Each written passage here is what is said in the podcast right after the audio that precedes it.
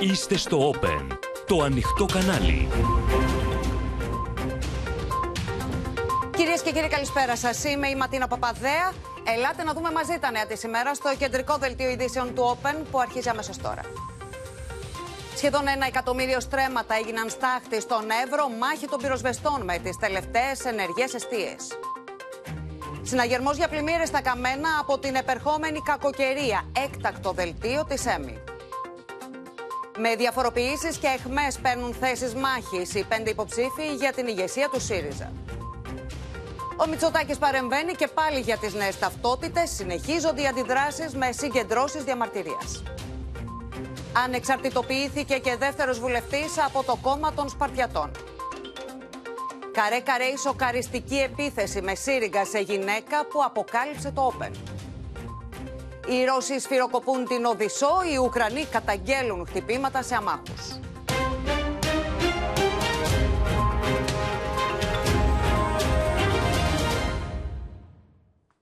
Θλίψη και απόγνωση προκαλεί κυρίες και κύριοι ασύλληπτη καταστροφή στον Εύρο, όπου ξεπερνούν τις 900.000 τα καμένα στρέμματα και ενώ διανύουμε τη 16η ημέρα με ενεργές αιστείες.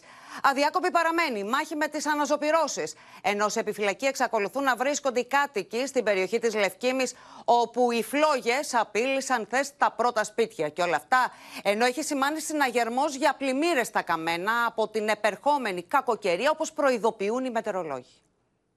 Λόγω του καπνού θα βάλουμε μέσα. Απόγευμα Σαββάτου, οι αναζωπηρώσεις απειλούν και πάλι οικισμούς στον Εύρο. Η φωτιά είναι σε απόσταση αναπνοής από τα πρώτα σπίτια της Λευκήμης. Τα καλά του σπίτι μου ρε. Έχω μέσα μηχανήματα από τα μιλήσια, έχω τα μέλια μέσα. Έχω την πυροσχεία. Πάτε, τελευταίο σπίτι μου. Οι κάτοικοι του χωριού βρίσκονται στις παρυφές του οικισμού. Επικρατεί αναστάτωση. Το πύρινο μέτωπο απειλεί άμεσα περιουσίες. Γιατί να ρίξουν εκεί πίσω; Πες τους σε παρακαλώ στους πρόπουδες είναι μπήκε μέσα στο χωριό. Λίγη ώρα νωρίτερα στους κατοίκους της Λευκήμης είχε σταλεί μήνυμα μες στο 112 να βρίσκονται σε επιφυλακή. Είμαστε στις παρυφές του χωριού Λευκήμη και επικρατεί μεγάλη αναστάτωση γιατί η αναζωπήρωση από τον Προβατώνα έχει πλέον φτάσει στις πρόποδες του χωριού και άπαντες εδώ είναι σε ετοιμότητα. Τελικά επεμβαίνουν τα εναέρια μέσα, τα ελικόπτερα και τα αεροσκάφη της πυροσβεστικής πραγματοποιούν ρήψεις λίγα μέτρα από τα σπίτια της Λευκήμης. Την τελευταία στιγμή το χωριό σώζεται. Πολύ δύσκολη νύχτα. Το είδατε, ήσταν παρόν. Κινδύνεψε δύο φορές ο οικισμός, αλλά χάρη στην ισχυρή δύναμη και από ένα αέρια μέσα τα οποία έφτασαν εγκαίρως, κατάσβησαν και περιόρισαν τη φωτιά. Αλλά τη νύχτα είχαμε πάλι αναζωπήρωση μεγάλη. Η ώρα είναι λίγο πριν τις 2 το πρωί και οι πυροσβεστικές δυνάμεις δίνουν μια ακόμη μεγάλη μάχη ώστε να περιορίσουν το μέτωπο της Λευκήμης, το οποίο λόγω των ισχυρών ανέμων πλησιάζει ξανά τον οικισμό. Στην πλατεία της Λευκήμης παραμένουν οι κάτοικοι καθ' όλη τη διάρκεια της νύχτας. Από στόμα σε στόμα μαθαίνουν για την εξέλιξη της φωτιάς. Εγώ, άμα πάω τώρα και τα δω, φυσικά θα συγκινηθώ. Γιατί 35 χρόνια ζωή είχα εδώ πέρα. Και αναδασώσεις κάναμε και υλοτομίε κάναμε και φωτιές σβήσαμε, τα πάντα. Μόλις 6 χιλιόμετρα μακριά από τη Λευκήμη με τους κορμούς των δέντρων ακόμα να καπνίζουν, οι κτηνοτρόφοι αντικρίζουν τις περιουσίες τους που καταστράφηκαν μετά το πέρασμα της πυρκαγιάς, ύστερα από μεγάλη αναζωπήρωση κοντά στον οικισμό Προβατώνα. Ο Κλεάνθης Ράπτης είδε το ποιμνιοστάσιό του να καταστρέφεται ολοσχερός από τις φλόγες που καίνε ακόμη. Είχε καεί και πέρυσι, όμως φέτος οι απώλειες είναι ακόμη μεγαλύτερες, καθώς δεν πρόλαβε να απεγκλωβίσει πολλά από τα ζώα του. Όπως πήρε φωτιά, τα έβγαλα τα μεσά από εδώ, τα άλλα τα μεσά από εκεί πήγα για να βγουν, έφυγαν καμένα από εκεί που πάνε στα βουνά, έως και η ψυχή τους ξέρει. Με τα πύρινα μέτωπα να παρουσιάζουν καλύτερη εικόνα γίνεται όλο ένα και πιο φανερό το μέγεθος της καταστροφής. Σύμφωνα με τον πιο πρόσφατο χάρτη του ΜΕΤΕΟ, μέχρι στιγμής έχουν καεί συνολικά στον Εύρο 935.000 στρέμματα. Συνδεόμαστε απευθείας με τον Εύρο. Πάμε να συναντήσουμε τον Αντώνη Τσολναρά. Αντώνη, βλέπουμε έναν συνεχή αγώνα αλλά και αγωνία για τις αναζωπυρώσεις στη Λευκήμη. Ποια είναι η εικόνα. Ματίνα, κυρίες και κύριοι, είναι ουσιαστικά καντιλάκι με καντιλάκι. Αυτό είναι το σχέδιο των ε, πυροσβεστικών δυνάμεων, προκειμένου φυσικά να μην βρεθεί κανείς ξανά προεκπλήξεων όπως τη χθεσινή ημέρα, όπου είδαμε ότι μια μεγάλη αναζωπήρωση από τον Προβατόνα οδήγησε τελικά στη διπλή εκένωση της ε, Λευκήμης. Εμείς τώρα αυτή τη στιγμή, Ματίνα, περπατάμε πάνω στην αντιπυρική ζώνη, ε, στη μεγάλη αντιπυρική ζώνη ανάμεσα σε Λευκήμη και Προβατόνα. Και δείτε εδώ τώρα στην εικόνα του Μάκια Βραμίδη. Αυτό εδώ το σημείο ήταν ένα δάσος, ήταν μια δασική έκταση που πριν από λίγες ώρες κεγόταν και ένα γκρέιντερ του στρατού ε, ουσιαστικά το μετέτρεψε σε, στη γραμμή άμυνας και, και πλέον αποτελεί μέρος αυτής της μεγάλης γραμμής άμυνας προκειμένου να οχυρωθεί καλύτερα το σημείο. Φυσικά τα σημεία στα οποία εκδηλώνονται κάποια καντιλάκια είναι εκεί που επιχειρούν τα εναέρια μέσα αδιάλειπτα και ειδικά στις ζώνες που είναι ανάμεσα σε καμένο και άκαυτο. Είναι όλοι σε ετοιμότητα, είναι όλοι σε επιφυλακή. Οι αρμόδιοι φορείς Ματίνα είναι με το μάτι στραμμένο πια στην επόμενη μέρα και όπως φαίνεται θα έχουν και σύμμαχο, ένα φυσικό σύμμαχο, τη βροχή που όλοι τόσο περιμένουν. Φυσικά βλέπετε ότι διαρκώς εδώ στο δάσος ε, βρίσκονται Τσέχοι πυροσβέστες, βρίσκονται Έλληνες πυροσβέστες και προσπαθούν πραγματικά μέχρι και τη δύση του ηλίου να σβήσουν οποιαδήποτε ε, εν δυνάμει ε, αιστεία φωτιάς υπάρχει, προκειμένου να μην εκδηλωθεί ξανά ένα ακόμη μέτωπο όπως αυτό που είδαμε χθες. Και ενώ ο Αντώνη έχει ήδη συντελεστεί βιβλική καταστροφή στην ε, περιοχή του Εύρου όλες αυτές τις μέρες που και η φωτιά. Σε ευχαριστούμε πολύ. Την ίδια ώρα, κυρίες και κύριοι, επιποδόσυνοι οι αρχές για το επερχόμενο κύμα κακοκαιρίας που έχουν για το οποίο έχουν προειδοποιήσει μετεωρολόγοι. Κοντά μας είναι ο Κλέαρχος ε, Μαρουσάκης. Καλησπέρα, Κλέαρχε. Καλησπέρα, Ματίνα. Είναι πρώτον πυλών, λοιπόν, αυτή η ισχυρή κακοκαιρία για την οποία έχετε προειδοποιήσει. Με την προειδοποίηση, μάλιστα, ότι η χώρα μας θα βρεθεί στη δίνη μεσογειακού κυκλώνα τις επόμενες ώρες ή και ημέρε. Τι, τι περιμένουμε; Ακριβώς, Ματίνα. Πρόκειται λοιπόν για ένα πολύ ισχυρό κύμα κακοκαιρίας, το οποίο θα αρχίσει να απασχολεί τη χώρα μας από απόψε το βράδυ και από βορρά προς νότο. Βλέπουμε και στον χάρτη μας αυτή τη στιγμή οι βροχοπτώσεις εστιάζονται προς την περιοχή των Βορείων Βαλκανίων. Σιγά σιγά, καθώς θα περνούν οι ώρες, βλέπετε ότι αύριο θα απασχολήσουν αυτές οι ισχυρές βροχές στο μεγαλύτερο τμήμα της χώρας μας, με πιο επικίνδυνες ημέρες Ματίνα την Τρίτη και την Τετάρτη, όπου όπως βλέπουμε χαρακτηριστικά θα απασχοληθεί κυρίως η Ανατολική και Νότια Ελλάδα. Ενώ καθώς αυτό το ισχυρό βαρομετρικό χαμηλό θα εισέλθει προς το νότιο Ιόνιο, θα αποκτήσει μεγαλύτερη ενέργεια με αποτέλεσμα, όπως βλέπετε χαρακτηριστικά, να λάβει και τροπικά χαρακτηριστικά. Δεν αποκλείεται λοιπόν το διάστημα Τρίτη με Τετάρτη στο νότιο Ιόνιο και προς τις ακτές της Βόρειας Αφρικής να δούμε να σχηματίζεται ακόμη και μεσογειακός συγκλώνας. Και βλέπετε πόσο σκούρα είναι τα χρώματα, που αυτό βέβαια σημαίνει και τον μεγάλο όγκο νερού που κουβαλάει αυτό το ισχυρό κύμα κακοκαιρίας. Πάμε όμως να τα δούμε λίγο μέρα με την ημέρα και να πούμε ότι και τα ευχάριστα νέα αφορούν από τη μια πλευρά τον Εύρο, όπου σίγουρα θα έχουμε αρκετές βροχές, βέβαια, από αύριο το πρωί και στη συνέχεια. Δείτε όμως ότι καθώ θα περνούν οι ώρες θα γίνονται πιο ισχυρά αυτά τα φαινόμενα, θα επεκταθούν στο σύνολο της υπηρετικής χώρας του Δυτικού και Βόρειου Αιγαίου, ακόμη και μέσα στο Ιόνιο. Και όταν Ματίνα μιλάμε για έντονα φαινόμενα, εννοούμε ραγδαίες βροχοπτώσεις, δηλαδή μεγάλος όγκος νερού σε πολύ μικρό χρονικό διάστημα, έντονη κεραυνή, χαλαζοπτώσει, ακόμη και οι υδροστρόβιλοι είναι δυνατόν να παρατηρηθούν σε αυτό το ισχυρό κύμα κακοκαιρίας. Κλέαρχε, και ενώ τα νέα για τον Εύρο είναι θετικά, είναι αισιόδοξα, θα βρέξει εκεί. Α, τι σημαίνει αυτό για τις καμένες περιοχές; Δηλαδή, από τη μία έχουμε καμένα δέντρα που δεν μπορούν να συγκρατήσουν το νερό που θα πέσει, από την άλλη και το έδαφος είναι Ακριβώς. πιο σαθρό, είναι κατεστραμμένο, δεν μπορεί, δεν έχει το μηχανισμό. Άρα λοιπόν καταλαβαίνουμε ότι είναι πολύ επικίνδυνες οι συνθήκες, ιδιαίτερα εκεί όπου έχουν προηγηθεί πυρκαγιές, να έχουμε αυξημένες πιθανότητες για πλημμυρικά επεισόδια. Να επισημάνουμε και την περιοχή της Εύβοιας, γιατί βλέπετε χαρακτηριστικά Τρίτη και Τετάρτη σιγά σιγά θα μπει έτσι στο παιχνίδι κατά κάποιο τρόπο αυτών των πολύ ισχυρών καιρικών φαινομένων και η Ανατολική και Νότια Ελλάδα. Άρα περιοχές όπως η Θεσσαλία, οι Σποράδες, η Ανατολική Στερεά εδώ, η Αττικοβιωτία, η Εύβοια, η Ανατολική Πελοπόννησος, ακόμη όμως και το Ανατολικό και Νότιο Αιγαίο, είναι δυνατόν να αντιμετωπίσουν έτσι πλημμυρικά επεισόδια από αυτό το μεγάλο όγκο νερού που αναμένουμε μετά τώρα και την Τετάρτη Ματίνα βλέπετε ότι οι χρωματισμοί σιγά σιγά αρχίζουν και περιορίζονται προς την περιοχή του νοτίου Ιωνίου Πελάγους. Φαίνεται λοιπόν ότι Πέμπτη και Παρασκευή θα πάμε έτσι σε μια βελτίωση του καιρού. Να δούμε όμως πόσο αυτός ο μεσογειακός κυκλώνα που όπως όλα δείχνουν θα κατευθυνθεί προς τις ακτές της Βόρειας Αφρικής θα καταφέρει να κινηθεί και πάλι ανατολικά, βορειοανατολικά για να απασχολήσει τη χώρα μας προς το ερχόμενο Σαββατοκύριακο, Σαββατοκύριακο καθώς φαίνεται ότι θα περάσει από τα νότια θαλάσσια τμήματα. Μάλιστα. Εδώ θα είμαστε και θα το παρακολουθούμε. Κλέα και Παρουσάκη, σε ευχαριστούμε πολύ. Τώρα, στο επερχόμενο ισχυρό κύμα κακοκαιρίας έχουν στραφεί τα βλέμματα όλων στις περιοχές που κάηκαν από τις φετινές φωτιές, ενώ παράλληλα έχουν ξεκινήσει αντιπλημμυρικά έργα. Το Open βρέθηκε σήμερα στη Χασιά, καταγράφοντας τις προετοιμασίες αλλά και την αγωνία των κατοίκων για τον κίνδυνο πλημμύρας.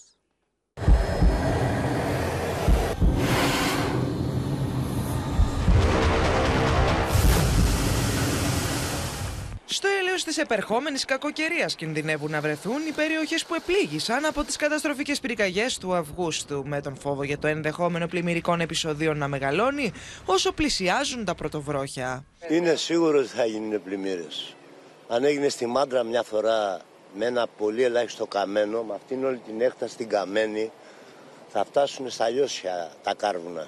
Το Open συνεχίζει την αυτοψία τους στις πυρόπληκτες περιοχές, καταγράφοντας την προετοιμασία των Δήμων για το ενδεχόμενο έντονων καιρικών φαινομένων.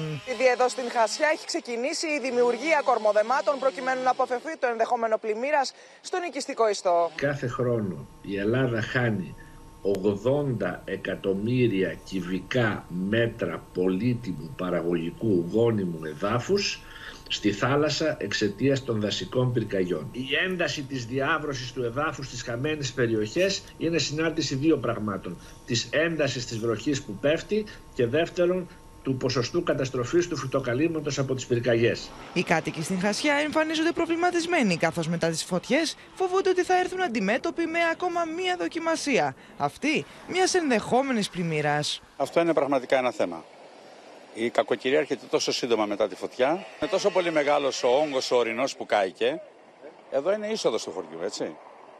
Ε, που εκτιμώ ότι, μάλλον εύχομαι, να μην έχουμε άσχημη εξέλιξη. Το δέντρο κράταγε το νερό, κράταγε τα τέτοια. Τώρα θα γίνονται πλημμύρες, έρχεται το νερό σαν το σεισμό. Το δάσος από μόνο του σε αυτή τη φάση δεν μπορεί να απορροφήσει μεγάλες ποσότητες βροχής όντας καμένο. Πρέπει να βοηθήσουμε με ε, αντιδιαβρωτικά κυρίως και αντιπλημμυρικά έργα για να κρατήσουμε το χώμα εκεί που ήταν έτσι ώστε να μπορέσει να αναγεννηθεί το δάσος. Ελπίδα όλων είναι τα πρώτα έργα να ολοκληρωθούν άμεσα πριν η κακοκαιρία δείξει τα δόντια της στις περιοχές που δοκιμάστηκαν από τις φωτιές. Και όπως είδαμε και στο βίντεο, την προειδοποίηση των ειδικών, 80 εκατομμύρια τόνοι γόνιμου εδάφους, γόνιμου χώματος, καταλήγουν στη θάλασσα. Χάνονται κάθε χρόνο στην Ελλάδα. Και αυτό είναι πολύ σοβαρό με ε, δεδομένες και τις τελευταίες καταστροφές. Συναγερμός τώρα έχει σημάνει και στην ε, πολιτική προστασία για την αντιμετώπιση της επερχόμενης κακοκαιρίας και για τα μέτρα που πρέπει να ληφθούν. Πάμε στον ε, Γιάννης Ζιάκα για να μας πει τι συζητείτε, τι, τι αποφάσεις λαμβάνονται εκεί Γιάννη. Πρέπει να πούμε, Ματίνα, ότι εδώ και λίγη ώρα είναι σε εξέλιξη έκτακτη σύσκεψη στο Υπουργείο Κλιματικής Κρίση και Πολιτικής Προστασίας, στην οποία συμμετέχει φυσικά ο Υπουργός, ο κ. Βασίλης Κικίλιας, εκπρόσωποι της ΚΕΔΕ, των Δήμων, της, ε, των περιφερειών της χώρας, εννοείται της πυροσβεστικής και της ελληνικής αστυνομίας, αλλά και ομάδα μετεωρολόγων. Στόχος είναι οι μετεωρολόγοι να ενημερώσουν τους ε, όσους είναι παρόντες για τα τελευταία μετεωρολογικά δεδομένα σχετικά με την κακοκαιρία που σύμφωνα με τους μετεωρολόγους έρχεται. Ε, βέβαια, οι εκπρόσωποι των Δήμων και των Περιφερειών, οι εκπρόσωποι της αυτοδιοίκησης θα κληθούν να δείξουν τι πρόοδος έχει γίνει ή τέλος πάντων έχει προλάβει να γίνει μέχρι τώρα όσον αφορά τα αντιπλημμυρικά έργα με έμφαση στις περιοχές που κάηκαν, ενώ α, αντικείμενο της συζήτησης δεν θα είναι μόνο οι οικιστικές περιοχές που είναι κοντά στις καμένες εκτάσεις από τις πυρκαγιές φετινές, αλλά και οι περιοχές που έχουν κοντά α, σημεία που κάηκαν πέρσι. Ναι, όπου προφανώς συνεχίζει και είναι το ίδιο πρόβλημα. Μάλιστα, Γιάννης Γιάκα, σε ευχαριστούμε πολύ. Στον ΣΥΡΙΖΑ τώρα, στην τελική ευθεία για την ανάδειξη νέου αρχηγού από τη βάση, μπαίνουν οι διαδικασίες στο κόμμα μετά την έγκριση από το συνέδριο των πέντε υποψηφιωτήτων με τον Αλέξη Τσίπρα. Πάντως, απόντα και σε απόλυτη ουδετερότητα. Οι επίδοξοι διάδοχοι του απερχόμενου Προέδρου του ΣΥΡΙΖΑ, από τη μία, παρουσίασαν το πρόγραμμά τους ενώπιον των μελών του συνεδρίου. Από την άλλη, όμως, εξέφρασαν ηχηρά παράπονα για χτυπήματα κάτω από τη ζώνη στη διάρκεια της προεκλογικής περίοδου. Το σχέδιο της επόμενης μέρας για το ΣΥΡΙΖΑ κυριάρχησε στις τοποθετήσεις των πέντε διεκδικητών της ηγεσίας. Εκείνο όμως που προκάλεσε αίσθηση ήταν τα ηχηρά παράπονα και οι δηλητηριώδεις εχμές που εκτοξεύτηκαν με αποδέκτες και εντός Κουμουνδούρου. καμία έκρηξη τοξικής αρενοπότητας, καμία μα καμία θλιβερή προσπάθεια να με παρουσιάσουν ως τάχα κέντρο της διαπλοκής μέσα στο ΣΥΡΙΖΑ Προοδευτική Συμμαχία, διάφορα μηντιακά και social μηντιακά κέντρα που έχουν και διασυνδέσεις δυστυχώς μες στο κόμμα μας. Καμία τέτοια απόπειρα δεν με έκανε να ξανασκεφτώ την απόφασή μου. Πρέπει να δείχνουμε αλληλεγγύη σε όλους, υποστήριξε ο Νίκος Παπάς, ο οποίος στην εκπομπή του Open, τώρα μαζί με την Ευλαμπία Ρεύη και τον Σπύρο Χαριτάτο, ερωτήθηκε για τις εχμέ της Εύη Αξιόγλου. Να υπερασπιστούμε ένα τον άλλον όταν δέχεται χτυπήματα κάτω από τη ζώνη, είτε τα δέχεται από μέσα ενημέρωσης ο Πολάκης, είτε η Αξιόγλου, είτε ο Στέφανος ο Κασελάκης. Με την τοξική αεροπότα πώς θα πάτε; Ε, πολύ κακές σχέσεις έχουμε. Έχουμε πάρα πολύ κακές σχέσεις. Ε, δεν ξέρω τώρα τι εννοούσε αυτός, αυτή που το εξτόμησε. Ε, αλλά πάμε παρακάτω. Δεν έχουν θέση αυτά σε εμάς. Ξέρετε, ούτε η, ο σεξισμός, ούτε η ομοφοβία και πολύ περισσότερο, προσέξτε, ούτε η φυσική βία. Μάλιστα. Η Εφη Αξιόγλου πέρα από τα παράπονα ύψωσε και ασπίδα προστασίας στο Στέφανο Κασελάκη για τις επιθέσεις που δέχτηκε. Ότι τα ομοφοβικά παραλυρήματα που εκτόξευσαν κατά του συνυποψηφίου μας δεν θα βρουν απέναντι μόνο τη χλέβη μας, θα μας βρουν όλους μπροστά σαν ένα σώμα. Να ευχαριστήσω την Έφη για την αναφορά που μου έκανε στην ομιλία της. Ο ίδιος ο Στέφανος Κασελάκης έριξε και αυτός καρφιά στους επικριτές του. Για τον τρόπο που υποδέχτηκαν την υποψηφιότητά του, αλλά και για τη στάση κάποιων απέναντι στον Αλέξη Τσίπρα. Δεν με υποδέχτηκαν με ανοιχτές αγκάλες. Για μένα επιφύλαξαν άλλη υποδοχή ότι είμαι πράκτορας των Αμερικανών, ότι είμαι φυτευτός του καπιταλισμού, ότι είμαι εκπρόσωπος της μεταδημοκρατίας. Ο Αλέξης έκανε το ΣΥΡΙΖΑ μεγάλο, μιλώντας για κυβέρνηση της αριστεράς, όταν όλοι γελάγανε. Ίσως ούτε κάποιοι από το ΣΥΡΙΖΑ δεν το πίστευαν. Και ίσως να μην το ήθελαν κιόλας. Τώρα λοιπόν, τώρα λοιπόν, ε, αυτή είναι η αλήθεια. Θα την κάνουμε αυτή τη συζήτηση. Ο Ευκλήδης Τσακαλώτος που μίλησε για αριστερή πολιτική ταυτότητα, την οποία πρέπει να έχει ο ΣΥΡΙΖΑ για να διεκδικήσει συνεργασίες, σήμερα έριξε βέλη στο Πασόκ πάλι για την πολιτική κατεύθυνση. Το Πασόκ ακόμα δεν έχει αποφασίσει. Είναι το Πασόκ που τις δεκαετίες του 90 και μετά ή είναι όπως μερικά κόμματα της σοσιαλδημοκρατίας στην Ευρώπη που φεύγουν σιγά σιγά από τον νεοφιλελευθερισμό και θέλουν. Ο τρόπος όμως που διαχειρίζεται την πολιτική είναι άκρος προβληματική. Και όλα τα βλέμματα στον ΣΥΡΙΖΑ στρέφονται πλέον στις εσωκομματικές ε, κάλπες. Πάμε στον ε, Χρήστο Τσίγουρη για να δούμε, Χρήστο, τα επόμενα βήματα. Ενώ βαδίζουμε προς την ε, τελική ευθεία, αλλά και ποιο είναι το στίχημα. Νομίζω ότι πως το μεγάλο στίχημα και ο κρίσιμος παράγοντας σε αυτή την εκλογική αναμέτρηση αναμφίβολα είναι η συμμετοχή, το εύρος της συμμετοχής σε αυτή την εκλογή Προέδρου από τη βάση.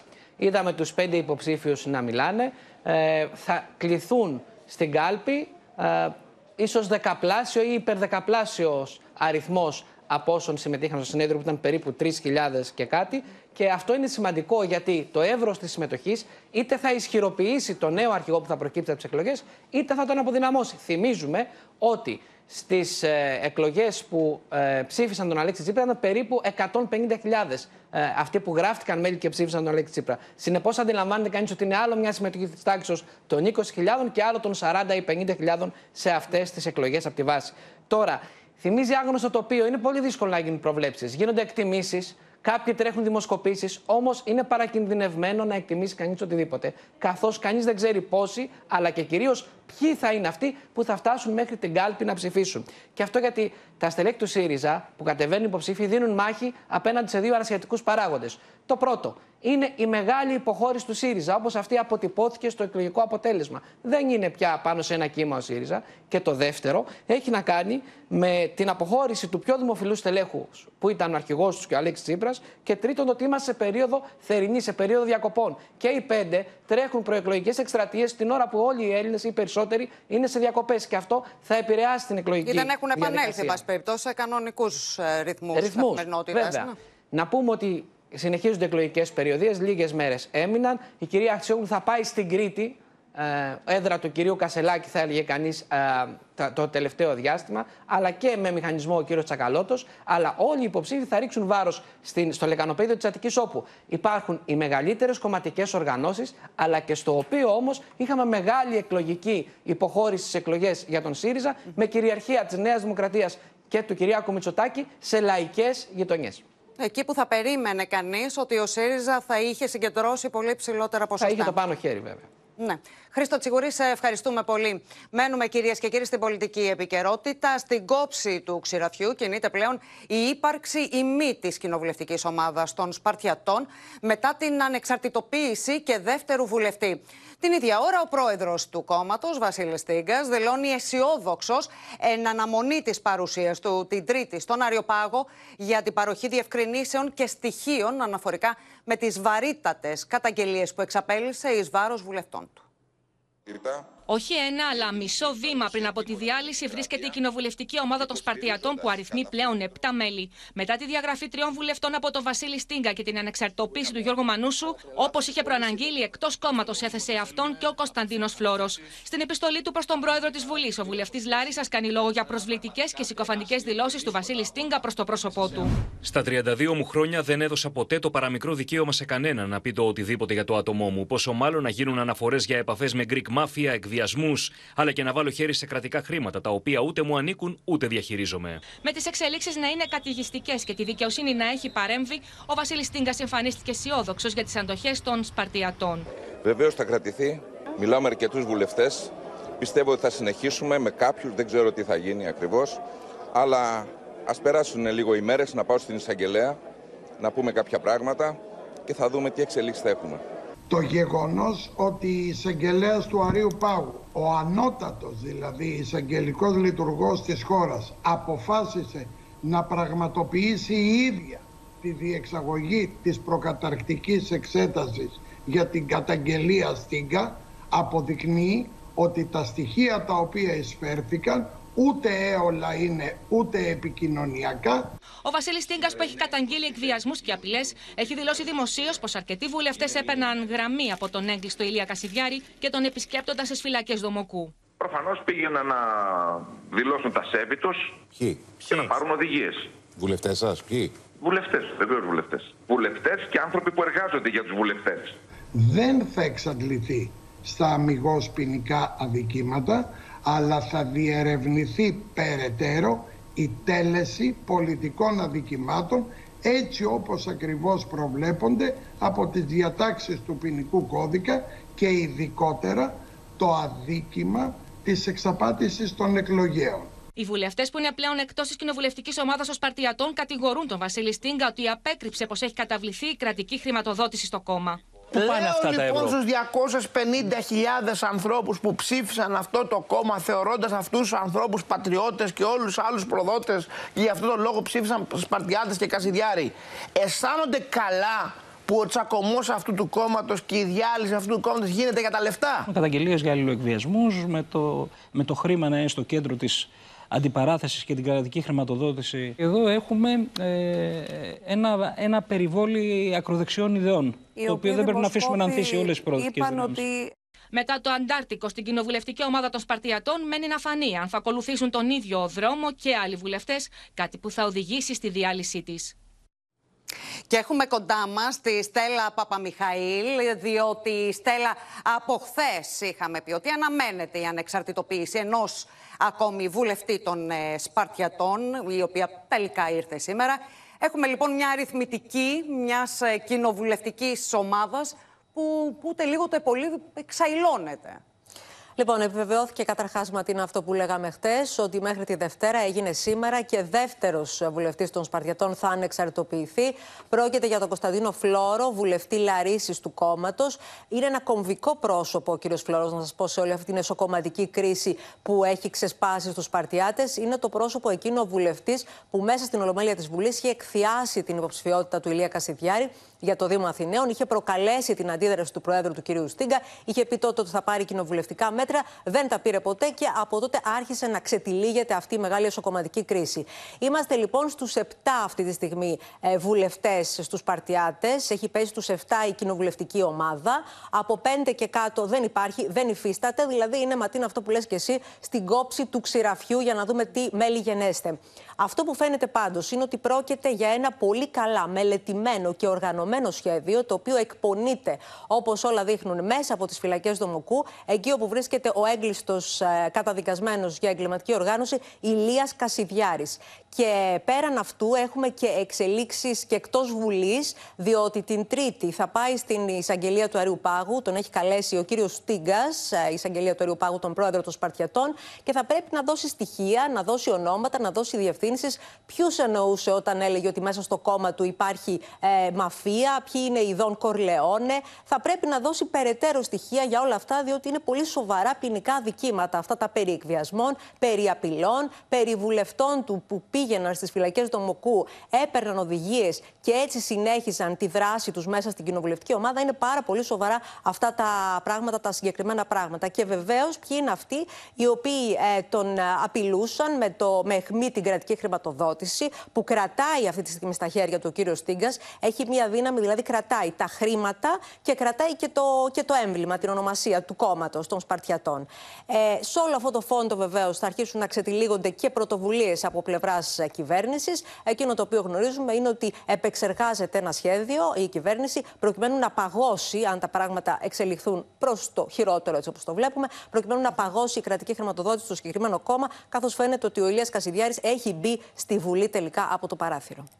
Μάλιστα. Και είναι όλο αυτό που λέγαμε τις, ε, το τελευταίο διάστημα με όσα είδαν το φως της δημοσιότητας ε, Στέλλα Παπαμιχαήλ, σε ευχαριστούμε πολύ.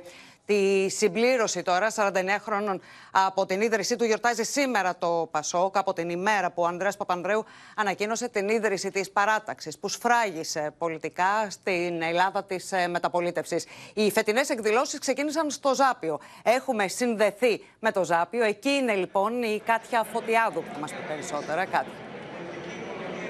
Μέρα γιορτής, μέρα γενεθλίων, 49 χρόνια ζωής ε, μετράει το Πασόκ στο πολιτικό σκηνικό της χώρας, όπου άφησαν εξίτλο το στίγμα του στα χρόνια της μεταπολίτευσης.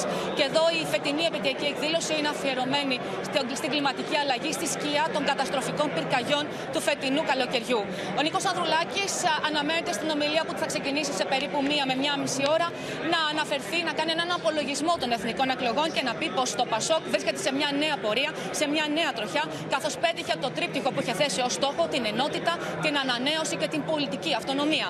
Την ίδια ώρα αναμένεται ο πρόεδρος του Πασό Κινήματος Αλλαγής να ασκήσει οξία κριτική στην κυβέρνηση, όχι μόνο για την αντιμετώπιση των καταστροφικών πυρκαγιών, για την αποτυχία της στην ε, προετοιμασία της αντιπυρικής περίοδου, αλλά και για την, και την ανικανότητά της να αντιμετωπίσει τα μείζωνα προβλήματα που αντιμετωπίζουν οι πολίτες, όπως είναι το αίσθημα ασφάλειας, η επέλαση της ακρίβειας, το στεγαστικό πρόβλημα. Αναμένεται να πει χαρακτηριστικά ο Νίκος Ανδρουλάκης ότι το επιτελικό κράτος είναι μία, ένα επικοινωνιακό ενεργειακό πυροτέχνημα. Στην πραγματικότητα, βλέπουμε καθημερινά μια οργανωμένη ανευθυνότητα να επικρατεί στη διαχείριση των προβλημάτων των πολιτών. Η ηγεμονία της Νέας Δημοκρατίας δεν τη γέμισε ευθύνη, αλλά αλαζονία. Ταυτόχρονα, ο Νίκος Ανδρουλάκης θα περιγράψει το όραμά του για την κεντροαριστερά και θα θέσει τους επόμενους στόχους του με ορόσημο τις ε, αυτοδιοικητικές και τις ε, αυτοδιοικητικές εκλογές και τις ευρωεκλογές. Ταυτόχρονα θα θέσει και το πρόταγμα ότι τις, ε, μετά τις τελευταίες βουλευτικές εκλογές αναδείχθηκε ότι η χώρα, η Ελλάδα, έχει ανάγκη μια ισχυρή αντιπολίτευση, μια εναλλακτική πρόταση διακυβέρνησης που θα, μπορέ, θα πρέπει και θα πρέπει να αντιμετωπίσει τον συντηρητισμό της Νέας Δημοκρατίας, την ανικανότητα της κυβέρνησης του κ. Μητσοτάκη και αυτή δεν είναι, δεν είναι άλλη από το Πασόκ κίνημα αλλαγής. Μάλιστα. Κάτια Φωτιάδους, σε ευχαριστούμε πολύ. Στον εφιάλτη της ακρίβειας, τώρα σχολικά είδη και φοιτητικά ενίκια εκτροχιάζουν τους οικογενειακούς προπολογισμού που έχουν ήδη πληγεί από τις αυξήσεις σε τρόφιμα και είδη πρώτης ανάγκης. Δυσκολότερη είναι η εξίσωση για τους πολύτεκνους γονείς που κόβουν έξοδα από παντού για να γεμίσουν τις σχολικές τσάντες των παιδιών τους. Παίρνουμε τα βασικά, αυτά που είναι τα πιο απαραίτητα για το σχολείο και το συζητάμε κιόλας και με τους ε, δασκάλους, ε, ότι μέχρι εκεί μπορούμε να φτάσουμε. Σε αδιέξοδο η κυρία Μαρία και ο κύριος Άγγελος που βλέπουν την ακρίβεια να έχει εκτροχιάσει τον οικογενειακό τους προπολογισμό. Με αποτέλεσμα να στερούνται οι ίδιοι ακόμα και τα βασικά για να μπορέσουν να γεμίσουν την τσάντα με τα σχολικά είδη των τεσσάρων παιδιών τους. Εγώ πάω στη δουλειά μου με τα παπούτσια τρυπημένα για να ευχαριστήσω τα παιδιά μου. Με το καλημέρα της σχολικής χρονιάς, οι γονείς θα χρειαστούν κατά μέσο όρο 45 με 60 ευρώ για κάθε μαθητή. Ενδεικτικά, οι μέσες τιμές για μια τσάντα είναι από 25 έως 40 ευρώ. Για μολύβια, στυλό, μαρκαδόρου, γόμες και ξύστρες 4 με 5 ευρώ. Για κασετίνες 5 ευρώ, για τετράδια άλλα 5 ευρώ και 5 ευρώ για χάρα και σχεδιαβίτε. Για κάθε παιδί το κόστος για τα σχολικά είναι γύρω στα 50 ευρώ. Οπότε εμείς με 4 παιδιά χρειαζόμαστε γύρω στα 200 ευρώ σχολικά ήδη. Οικονομικότερες επιλογές μπορούν να βρουν οι γονείς στο καλάθι του μαθητή που ενεργοποίησε το Υπουργείο Ανάπτυξης με στόχο να συγκρατηθούν οι τιμές των βασικών και απαραίτητων ειδών για ένα μαθητή. Φέτος προσχεδιάσαμε και ενεργοποιήσαμε το καλάθι των μαθητών και ταυτόχρονα κλειδώσαμε το πλαφόν στο περιθώριο κέρδους στα επίπεδα του 2021 για τα σχολικά είδη. Οι τιμές είναι σταθερές και σε πολλές περιπτώσεις χαμηλότερες από τις περσινές. Την ίδια ώρα δύσκολη είναι η εξίσωση για τα φοιτητικά ενίκεια. Χαρακτηριστικό είναι το παράδειγμα της κυρίας Έλλης, νεαρής μητέρας και φοιτήτριας που περιγράφει στο Open τον αγώνα που κάνει για να βρει προσιτό ενίκιο. Δεν βρίσκαμε κάτι λιγότερο από 350 ευρώ και σπίτια που είχα επισκεφτεί και με 500 και με 600 ε, δεν ήθελα να τα δώσω γιατί πάλι η ποιότητα του σπιτιού δεν ήταν καλή. Ενδεικτικά, οι τιμές ενοικίασης για ένα διάριστο γουδί από 450 έως 500 ευρώ το μήνα πέρσι έχουν ανέβει φέτος στα 500 με 700 ευρώ και στο Παγκράτη από 400 έως 600 που ήταν πέρσι στα 450 έως 750 ευρώ το μήνα φέτος. Φέτος καταγράφουμε μια αύξηση του ζητούμενου τιμών ενοικίασης που κυμαίνεται από 12 και 16% στις φοιτητικές περιοχές της Αθήνας, ενώ η συσσωρευτική αύξηση από το 2017 έως και σήμερα αγγίζει περίπου το 60%. Στο κέντρο της Αθήνας, 8 στα 10 φοιτητικά ακίνητα που είναι διαθέσιμα έχουν τιμή ενοικίασης πάνω από 400 ευρώ. Εκτεταμένη φοροδιαφυγή και νοθευμένα ποτά βρήκαν οι ελεγκτές της ΑΔΕ σε μπαρ και εστιατόρια στην Κέρκυρα, βάζοντας συνολικά 28 λουκέτα. Πάμε στο Στέφανο Σίσκο που θα μας δώσει όλες τις πληροφορίες. Στέφανε.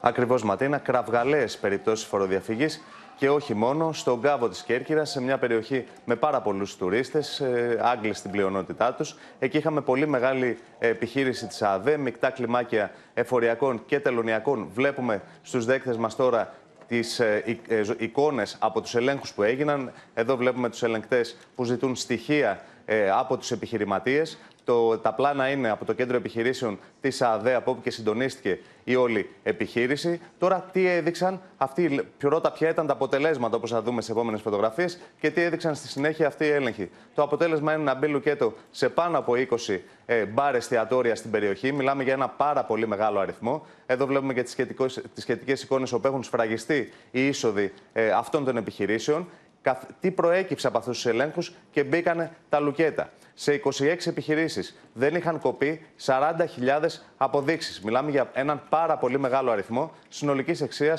267.000 ευρώ. Άλλες δύο δεν είχαν διαβιβάσει 1.204 αποδείξεις, ενώ σε 7 καταστήματα ε, βρέθηκε ότι έδιναν νοθευμένα ποτά ενδεικτικό τώρα της ασυνδοσία που επικρατούσε στην περιοχή, σε όλα τα μπαρ, ε, στα περισσότερα μπαρ της περιοχής, είναι ότι σε κάποια από αυτά μάζευαν τα υπολείμματα από τα ποτά, τα μισοάδια δηλαδή ποτήρια από τους πελάτες, τα έβαζαν σε κάποια μπιτόνια και στη συνέχεια τα έδιναν πίσω από αυτό το μπιτόνι και ερνούσαν σφινάκια τους πελάτες. Μιλάμε για απίστευτες καταστάσεις και οι έλεγχοι συνεχίζονται όχι μόνο στην περιοχή, αλλά και σε άλλες τουριστικές περιοχές. Μάλιστα. Στέφανε, σε ευχαριστούμε πολύ. Παροχέ με μέτρο και νέο πακέτο μεταρρυθμίσεων που θα ξεδιπλωθεί εντός τετραετίας, αναμένεται να ανακοινώσει ο Πρωθυπουργός στη Διεθνή Έκθεση Θεσσαλονίκης. Σε σημερινή του ανάρτηση, ο Κυριάκος Μητσοτάκης σημείωσε ότι η ισχυρή εντολή που πήρε η κυβέρνηση δεν είναι λευκή επιταγή, αλλά ισχυρό αίτημα αλλαγής. Σε ρυθμούς διεθνούς έκθεσης Θεσσαλονίκης κινείται η κυβέρνηση καθώς κλειδώνουν τα μέτρα που θα εξαγγείλει το προσεχές Σάββατο ο Πρωθυπουργός με έμφαση σε τέσσερις άξονες. Ο κ. Μητσοτάκης στην ανασκόπηση του στο Facebook έκανε λόγο για μεταρρυθμιστική επιτάχυνση του κυβερνητικού έργου και σημείωσε. Αντίπαλός μας σήμερα είναι τα προβλήματα της κοινωνίας και του τόπου. Και είναι δύσκολος αντίπαλος με τον οποίο παλεύουμε κάθε μέρα. Βλέπουμε τα προβλήματα, ακούμε τον κόσμο και πάντα προσπαθούμε να βρούμε την καλύτερη δυνατή λύση. Στο Μέγαρο Μαξίμους σβήνουν και γράφουν προκειμένου να οριστικοποιήσουν οριστικοποιήσουν τα τελικά μέτρα με έμφαση στη στήριξη των τοπικών κοινωνιών που επλήγησαν από τις πυρκαγιές, τη δημοσιονομική σταθερότητα εν ώψη της απόκτησης της επενδυτικής βαθμίδας, καθώς και την προστασία των ευάλωτων ομάδων. Όλες οι παρεμβάσεις, οι οποίες θα δούμε να αρχίζουν να εφαρμόζονται και από 1η του 24 οι περισσότερες εξ αυτών, μέχρι τότε όλες στην πραγματικότητα, Μάλιστα. αφορούν έμεση ή άμεση αύξηση του εισοδήματος όλων των πολιτών. Σύμφωνα με πληροφορίες, τα μέτρα που βρίσκονται στο τραπέζι θα περιλαμβάνονται πρωτοβουλίες ανακούφισης από την ακρίβεια, με επέκταση του Market Pass μέχρι το τέλος του έτους, ενίσχυση και διεύρυνση του επιδόματος θέρμανσης, διατήρηση των επιδοτήσεων στους λογαριασμούς ρεύματος για τους ευάλωτους, επίδομα στους συνταξιούχους που δεν έλαβαν αυξήσεις αποδοχών.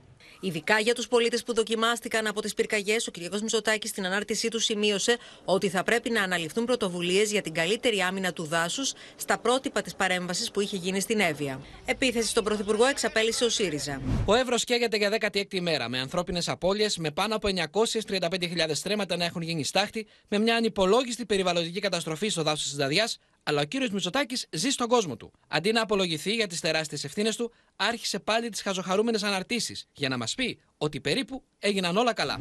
Ο Πρωθυπουργός, την ώρα που ο Εύρος συνεχίζει να καίγεται και η καταστροφή είναι μία αναστρέψιμη, θεώρησε σκόπιμο να αναρτήσει πανηγυρικό κείμενο στα μέσα κοινωνικής δικτύωσης.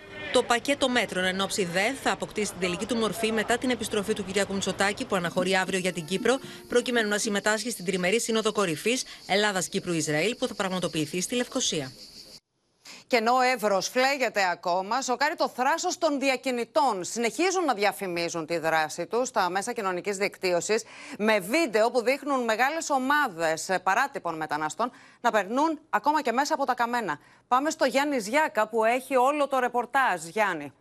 Ματίνα, πρέπει να πούμε ότι οι κορμοί ακόμα καπνίζουν στον Εύρο. Τα πύρινα μέτωπα ακόμα δεν έχουν τεθεί υπό έλεγχο, αλλά οι διακινητές διαφημίζουν τη δράση τους και μάλιστα αναρτούν βίντεο στα μέσα κοινωνικής δικτύωσης, όπως αυτό που βλέπουμε αυτή τη στιγμή, δείχνοντας ότι έχουν καταφέρει να περάσουν μεγάλες ομάδες παράτυπων μεταναστών ακόμα και μέσα από τα καμένα. Μέσα από το καμένο δάσος μπορούμε να το δούμε ότι τα δέντρα, τα πεύκα γύρω-γύρω είναι όλα καμένα και ο διακινητή περήφανος βγάζει το συγκεκριμένο βίντεο και το αναρτά στα μέσα κοινωνικής δικτύωσης. Ακόμα φτάνουν στο σημείο να αναρτούν ακόμα και χάρτες που κοινοποιούν την παρουσία τους και δείχνουν ότι ακόμα και τώρα υπό αυτές τις συνθήκες έχουν τρόπο, βρίσκουν τρόπο ώστε να περάσουν παράτυπους μετανάστες στην ε, Ελλάδα. Σε κάθε περίπτωση, Ματίνα, αυτό που μας λένε έμπειροι αξιωματικοί της ελληνικής αστυνομίας είναι ότι ακόμα και με τις νέες συνθήκες, ακόμα και μετά τις μεγάλες πυρκαγιές στον Εύρο, οι διακινητές θα βρουν τρόπο να συνεχίσουν να κάνουν αυτό που κάνουν, είτε περνώντας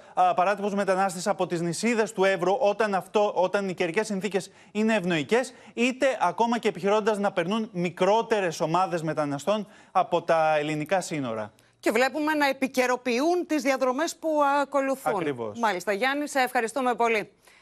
Συνεχίζονται οι αντιδράσεις για τις νέες ταυτότητες, με το πρώτο συλλαλητήριο διαμαρτυρίας να είναι σε εξέλιξη αυτή την ώρα στη Θεσσαλονίκη.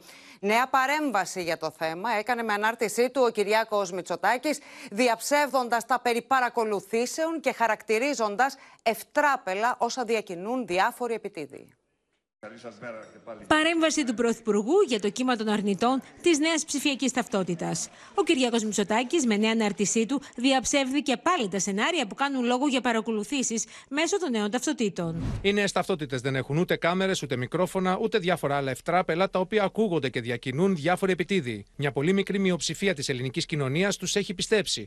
Αλλά να ξέρουν οι πολίτες ότι σε λίγο καιρό οι παλαιού τύπου ταυτότητες που υπάρχουν από το 1961 δεν θα ισχύουν πια. Άρα άδικα μπαίνουν σε αυτήν την ταλαιπωρία και επιβαρύνουν τα αστυνομικά τμήματα σε μια πρόσθετη γραφειοκρατία. Ωστόσο, η έκδοση των νέων ταυτοτήτων συνεχίζει να προκαλεί αντιδράσεις από μερίδα πολιτών, οι οποίοι διοργανώνουν αυτή την ώρα συγκέντρωση διαμαρτυρίας στο κέντρο της Θεσσαλονίκης. Στην επιβάλλουν να τη χρησιμοποιείς σε όλες τις εκφάνσεις της ζωής σου. Στην επιβάλλουν να σε ελέγχουν ο μεγάλος αδερφός, ο οποίος κανείς δεν ξέρει ποιος θα είναι από πίσω παντού. Δεν είναι κάτι που κάνει ο Μητσοτάκης, ο Γεωργιάδης, η ελληνική κυβέρνηση. Είναι κάτι που γίνεται σε όλες τις χώρες της Ευρώπης. Γιατί γίνεται τώρα, Γίνεται γιατί θέλουμε να προσβάλλουμε τα θρησκευτικά συναισθήματα ή τις ανησυχίες κάποιων συμπολιτών μας. Όχι. Γίνεται για λόγους ασφαλείας. Η μερίδα των πολιτών που αντιτίθεται με τις νέου τύπου ταυτότητες προγραμματίζει μια δεύτερη συγκέντρωση το ερχόμενο Σάββατο, την ώρα της ομιλίας του Πρωθυπουργού Κυριάκου Μητσοτάκη στα εγγένεια της ΔΕΘ. Ενώ το τρίτο ραντεβού τους είναι στις 10 Σεπτεμβρίου στην Αθήνα. Α βγάλει οποιαδήποτε κάρτα ασφαλείας. Απλώς να μην υπάρχει αυτό το φακέλωμα. Η διαδικασία έκδοσης των νέων ταυτοτήτων ξεκινάει στις 25 Σεπτεμβρίου, ενώ από τον Αύγουστο του 2026 δεν θα έχουν καμία ισχύ οι παλαιού τύπου ταυτότητες. Πάμε λοιπόν στη Θεσσαλονίκη και στην Αναστασία Αργυριάδου, όπου Αναστασία είναι σε εξέλιξη η διαμαρτυρία πολιτών που αντιδρούν στην έκδοση νέων ταυτοτήτων. Ματίνα, το κάλεσμα έγινε μέσω των social media από τις ίδιες ομάδες που αντιδρούσαν το προηγούμενο διάστημα για τα εμβόλια κατά του κορονοϊού. Αν και το ραντεβού ήταν σε 7, συγκεντρώθηκαν πολύ νερό, νωρίτερα εδώ στο Λευκό Πύργο και όπως λένε θεωρούν ότι οι νέες ε, ταυτότητες ε, μέσα σε αυτές θα υπάρχει ένα τσιπάκι για τον εντοπισμό των προσωπικών δεδομένων παρά τις επανειλημμένες ε, από επίσημα χείλη διαπιστεύσεις ότι είναι όλα αυτά fake news. Έχουν έρθει πολίτες από διάφορες πόλεις κεντρικής Μακεδονίας. Είδαμε ακόμη και λεωφορεία από τον Βόλο. Έχουν συγκεντρωθεί εδώ, είναι σε εξέλιξη ομιλίας. Θα ακολουθήσει πορεία στο κέντρο της Θεσσαλονίκης, ενώ το επόμενο ραντεβού δόθηκε για το ερχόμενο Σάββατο, την ώρα των εγγενείων της ΔΕΘ και της ομιλίας του Πρωθυπουργού Κυριάκου Μητσοτάκη στο Βελίδιο Συνεδριακό Κέντρο Ματίνα. Μάλιστα, Αναστασία, σε ευχαριστούμε πολύ. Αντιδράσεις και προβληματισμό έχει προκαλέσει, κυρίες και κύριοι, το ρατσιστικό ξέσπασμα της περασμένης Παρασκευής στη Λεμεσό της Κύπρου. Επίθεση από κουκουλοφόρους δέχθηκαν ακόμη και τουρίστες αραβικής καταγωγής, ενώ ανατριχίλα προκαλεί βίντεο τοπικών μέσων ενημέρωσης με τη ρατσιστική επίθεση σε άστεγο αλλοδαπό. Ομάδα κουκουλοφόρων πλησιάζει ελοδαπό που κοιμάται έξω από ένα κουρίο σύρου μετανάστη στη Λεμεσό και αρχίζουν να το χτυπούν με μάνια. Ενώ κάποιος ρίχνει βόμβα μολότοφ. Μόνο από τροπιασμό μπορεί να αισθάνεται κάποιος βλέποντας αυτούς τους θρασίδηλους κουκουλοφόρους να χτυπάνε ένα απροστάτευτο άνθρωπο. Η επίθεση δεν σταματά. Στο βίντεο που δημοσιεύουν κυπριακά μέσα ενημέρωσης με την επιφύλαξη ότι η γνησιότητά του δεν έχει επιβεβαιωθεί, οι δράστε επιστρέφουν και συνεχίζουν να χτυπούν τον Αλαδαπό με ένα παράλογο ρατσιστικό μίσος. Κάποια στιγμή ένας σωματώδης άνδρας δίνει σήμα για να σταματήσουν. Απομακρύνονται μαζί με το θύμα τους, ενώ ένας άλλος πυρπολεί το κατάστημα. Αυτά τα ακραία εγκληματικά στοιχεία τα οποία έχουν αφαιθεί δυστυχώς τον τελευταίο καιρό να προχωρούν σε τέτοιου είδους εγκληματικές ενέργειες θα πρέπει να σταματήσουν. Η έκρηξη ρατσιστικής βίας την Παρασκευή στη Λεμεσό προκάλεσε την έντονη αντίδραση του Κύπριου Προέδρου, ο οποίος συγκάλεσε έκτακτη σύσκεψη. Εγώ πάντως ως πρόεδρο τη χώρα δεν τρέπουμε για το δόβλο και δεν έχει να κάνει τίποτε με το μεταναστευτικό. Από το μένο των φασιστικών ομάδων δεν γλιτώνουν ούτε οι τουρίστες, που έχουν αραβική καταγωγή, προκαλώντας την έντονη αντίδραση του Γενικού Διευθυντή του Υπουργείου Εξωτερικών της Κύπρου. Έγινα δεκτή διαβήματος από πρέσβη αραβικής χώρας χθες. Αριθμός πολιτών του αθώοι επισκέπτες στη χώρα μας ήταν ανάμεσα στα θύματα των επεισοδίων στη Λεμεσό, ένας αρκετά σοβαρά. Διέκοψαν τις διακοπές για να αναχωρήσουν εσπεσμένα έντρομοι. Αμφιβάλλω αν θα επιστρέψουν ποτέ. Εγώ τέσσερα μόνο του να το Ένα από τα θύματα των ρατσιστικών επιθέσεων, μια γυναίκα από το Βιετνάμ, που είδε τους κόπους της να καταστρέφονται όταν ακροδεξιοί κατέστρεψαν το περίπτερο που διατηρούσε. Κλιμάκιο της κοινωνικής πρόνοιας επισκέφθηκε τη γυναίκα με σκοπό να της παρασχεθεί οικονομική, ψυχολογική και κοινωνική στήριξη. Το βράδυ του Σαββάτου, πολίτες Λεμεσού έκαναν πορεία διαμαρτυρίας κατά του φασισμού, ενώ η αστυνομία συνέλαβε 7 άνδρες που είχαν σκοπό να προκαλέσουν επεισόδια σε βάρος των διαδηλωτών. Στο μέτωπο του πολέμου, το Κίεβο κατηγορεί τη Μόσχα για επίθεση με δεκάδες ντρόουν στην Οδύσσο, αλλά και για ρωσικά πλήγματα σε μια σειρά άλλες πόλεις με νεκρούς και τραυματίες. Για μεγάλο κίνδυνο απευθεία σύγκρουσης Ρωσία-ΝΑΤΟ προειδοποίησε ο Ρώσος πρεσβευτής στον ΟΗΕ. Το λιμάνι της Οδυσσού έγινε στόχος επίθεσης με δεκάδες drones. Τουλάχιστον δύο άνθρωποι τραυματίστηκαν και το Κίεβο κατηγόρησε τη Μόσχα για το χτύπημα στο κομβική σημασία λιμάνι στη Μαύρη Θάλασσα. Out of the 25 drones that were launched and sent by Russia, 22 were shot down by the Ukrainian aerial defense system. It was Iranian drones, Shahed, that Russia is regularly using in the last months. Το Ρωσικό Υπουργείο Άμυνα ανακοίνωσε πω έπληξε δεξαμενέ με καύσιμα για τον ανεφοδιασμό του Ουκρανικού στρατού, ενώ ο Βολοντίμι Ζελένσκι δήλωσε πω θα ενισχυθούν τα συστήματα αεράμινα στην περιοχή. Ми захистимо Одесу від знищення, бо нічого іншого, крім деградації, російський режим не здатний принести, і ми повернемо Одесі безпеку. Οι Ουκρανικέ αρχέ κατηγόρησαν τι ρωσικέ δυνάμει για επιθέσει και σε Ντονιέτσκ, Σούμι και Νικόπολη, με απολογισμό τρει νεκρού και δέκα τραυματίε. Ссорок было несколько.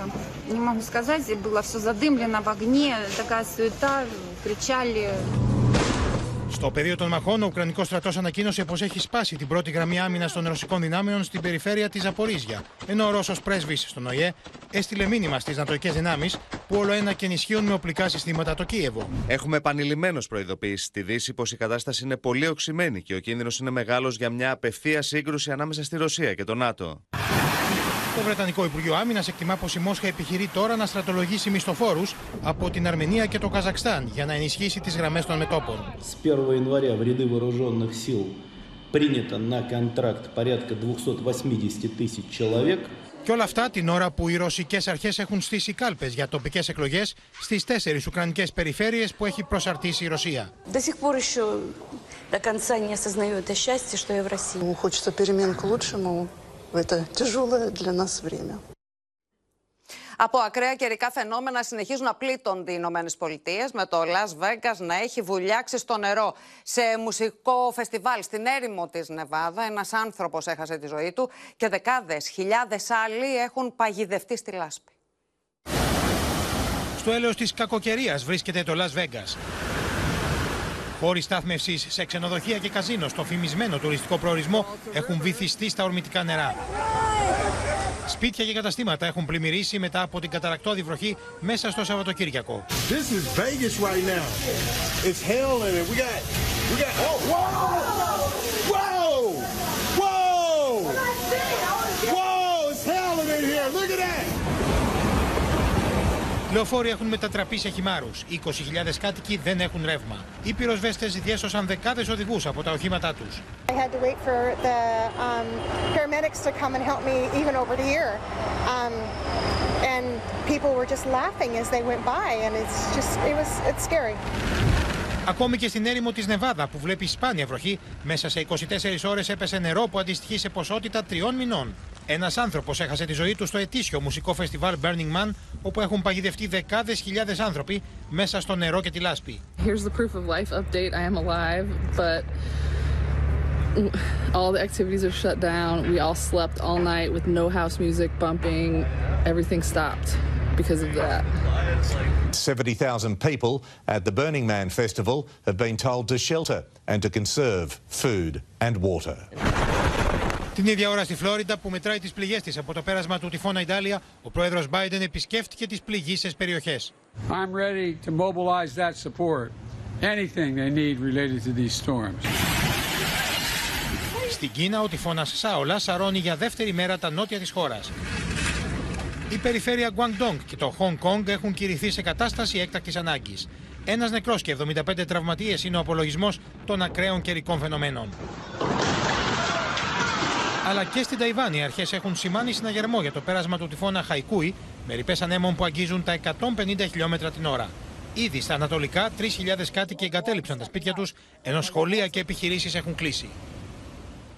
Στο Τελαβίβ, βίαιες συγκρούσεις ξέσπασαν μεταξύ υποστηρικτών και αντιπάλων της κυβέρνησης της Ερυθρέας. Η Ισραηλινή αστυνομία χρησιμοποίησε βόμβες κρότου-λάμψη για να σταματήσει τις ταραχές, ενώ οι τραυματίες υπερβαίνουν τους 100.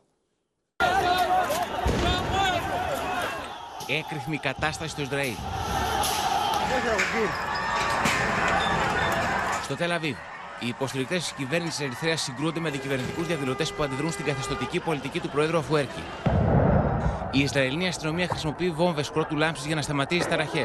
אני מתקשה להבין מדוע תהיה לנו בעיה עם אלה שהם מכריזים שהם בעצמם תומכי המשטר, ולכן הם בוודאי לא יכולים לטעון טענת אה, פליטות. בכל מקרה, אני מבקש גם... זה קשור. יש פה קרב, יש פה קרב רחוב מטורף. Η ένταση κλιμακώνεται.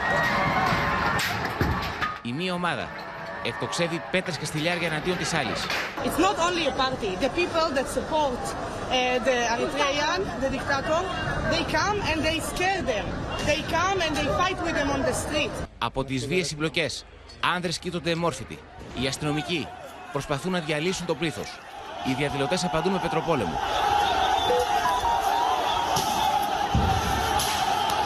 Τουλάχιστον 114 άνθρωποι τραυματίζονται μεταξύ αυτών και 30 αστυνομικοί.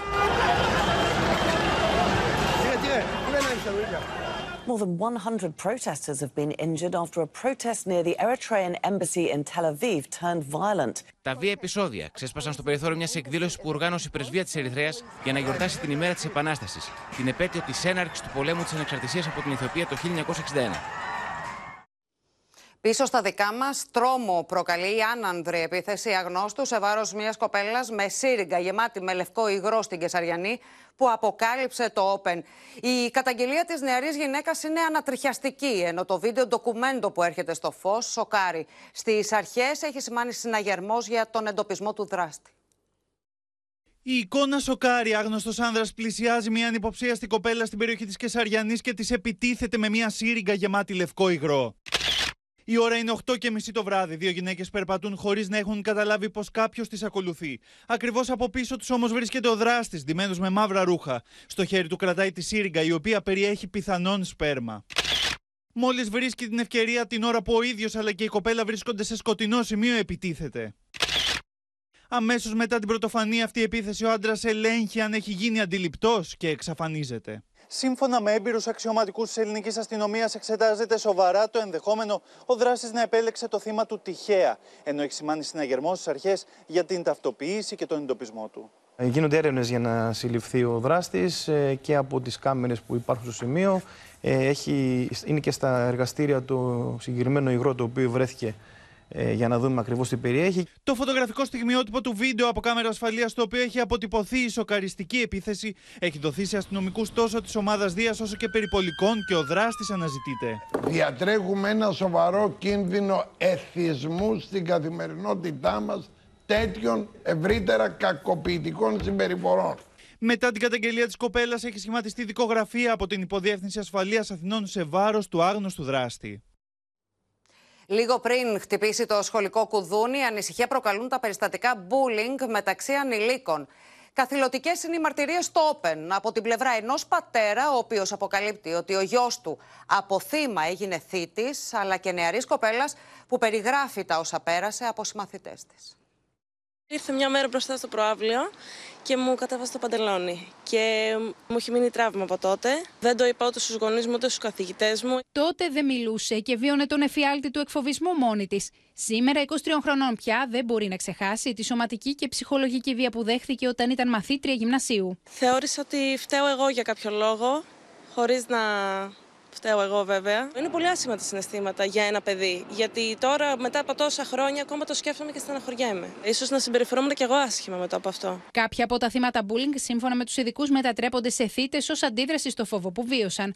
Ένας πατέρας περιγράφει στην εκπομπή του Open τώρα μαζί με την Ευλαμπία Ρεύη και τον Σπύρο Χαριτάτο αυτή τη μεταστροφή στο χαρακτήρα του γιού του. Έχασε το μέτρο και ο ίδιος και τα όρια. Χωρίς να εμείς να προλάβουμε να κάνουμε τίποτα. Δεν το είχαμε δει. Τα παιδιά αυτά αναγκάζονται να ενταχθούν σε κάποιες παρέες και να φερθούν ανάλογα. Λίγα χρόνια πριν, ο γιος του δεχόταν επιθέσεις από άλλα παιδιά με προσβλητικά σχόλια για την εμφάνισή του αλλά και σωματική βία.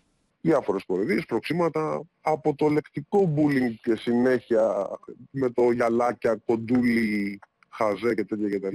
Μέχρι και αν αντιδρούσε και έλεγε Δεν είμαι είσαι, φτάναμε και στο σωματικό. Τα περιστατικά βίας και bullying μεταξύ των μαθητών έχουν γίνει πλέον μάστιγα. Ένα στα τρία παιδιά υφίσταται σχολικό εκφοβισμό, είτε λεκτικό είτε σωματικό. Δεν μιλάμε πλέον μόνο για μεταεφηβικές ή εφηβικές ηλικίες. Μιλάμε πλέον και για ε, ηλικίες παιδιά, παιδιά, του δημοτικού. Μάλιστα, σύμφωνα με την ελληνική αστυνομία, το 2021 συνελήφθησαν για σωματικές βλάβες σε συνομιλίκους τους 174 ανήλικοι. Το 2022, 266, μια αύξηση που φτάνει το 52%. Ενώ μόλις τους τέσσερις πρώτους μήνες του 2023 έχουν συλληφθεί 111 παιδιά. Ανησυχητικό είναι ότι πλέον οι ανήλικοι χρησιμοποιούν μαχαίρια, σουγιάδες και άλλα αιχμηρά αντικείμενα. Ελάτε να δούμε τώρα κυρίες και κύριοι το δεύτερο μέρος από το διπορικό του Open και της Ευλαμπίας Ρεύη στα ελληνόφωνα χωριά της Κάτω Ιταλίας. Επόμενος σταθμός είναι το χωριό Καλημέρα με τα συγκλονιστικά ιστορικά ντοκουμέντα μέσα από το Μουσείο Αγροτικού Πολιτισμού των Γκρίκων. Έχουμε μια φωνή, μια γλώσσα πολύ παλαιά και εμβαστούμε στη τσοφάλι και στη καρδία. Και κάνουμε τραγούδια. Κάνουμε τόσα πράγματα με την γλώσσα. Τι είναι γλώσσα μα παιδάκι μου, τι είναι γλώσσα μα. Είναι μαν έχω ένα φωνή που γκουένει από το λαιμό. Ω, ένα τραγούδι. Στα ελληνόφωνα χωριά της κάτω Ιταλίας, στην περιοχή Καλημέρα, ο Βίτο Ντομένικο Μπέργαμο, ο έφορος του Μουσείου Αγροτικού Πολιτισμού των Γκρίκο, με το λευκό του μπαστούνι φωτίζει τις πτυχές μιας ελληνικής κοινότητας που δυστυχώς, κατά το δικό μας αιώνα, πνέει τα λίστια. I μυρολόγια, τα τραγούδια, οι σπεσαμένοι. Quelli qua hanno finito di cantarli intorno agli anni 70. Στο Μουσείο Αγροτικού Πολιτισμού των Γκρίκο, ο επισκέπτης μπορεί να δει πώς ακριβώς ήταν μέσα τα σπίτια αυτών των ανθρώπων, πώς έβγαζαν τα προστοζήν με μόχθο στα χωράφια, τι ρούγα φόραγαν, πώς γιόρταζαν τα Χριστούγεννα και το Πάσχα. E poi c'era il trasferimento della lingua. Quando i bambini mangiavano al seno della mamma, la mamma li cantava la ninna nanna. Biumbo, biumbo, parena fero meglionero,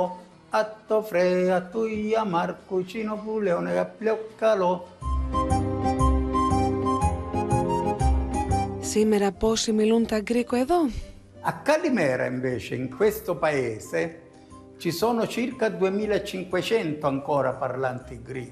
Για το τέλος, του ζητήσαμε να μας πει ένα ποίημα. Δόμο χέρασο, τσεδέλα μαμένα πάμε πάνω στο φέγγο. Και όπως όλα τα ποίηματα, έτσι και αυτό έχει το δικό του νόημα. Η αγάπη μπορεί να σε φτάσει στο φεγγάρι. Όσο στο χωριό Καλημέρα υπάρχουν άνθρωποι σαν τον Βίτο Ντομένικο Μπέργαμο που αγαπούν τις ρίζες τους, τόσο η φλόγα του ελληνισμού εκεί θα μένει άσβεστη. Και στο σημείο αυτό ολοκληρώθηκε το κεντρικό δελτίο ειδήσεων. Μείνετε στο Open. Αμέσως μετά εικόνες με τον Τάσο Δούση και στις 9 έρωτας φυγάς. Κυρίες και κύριοι, από όλους εμάς, καλό βράδυ.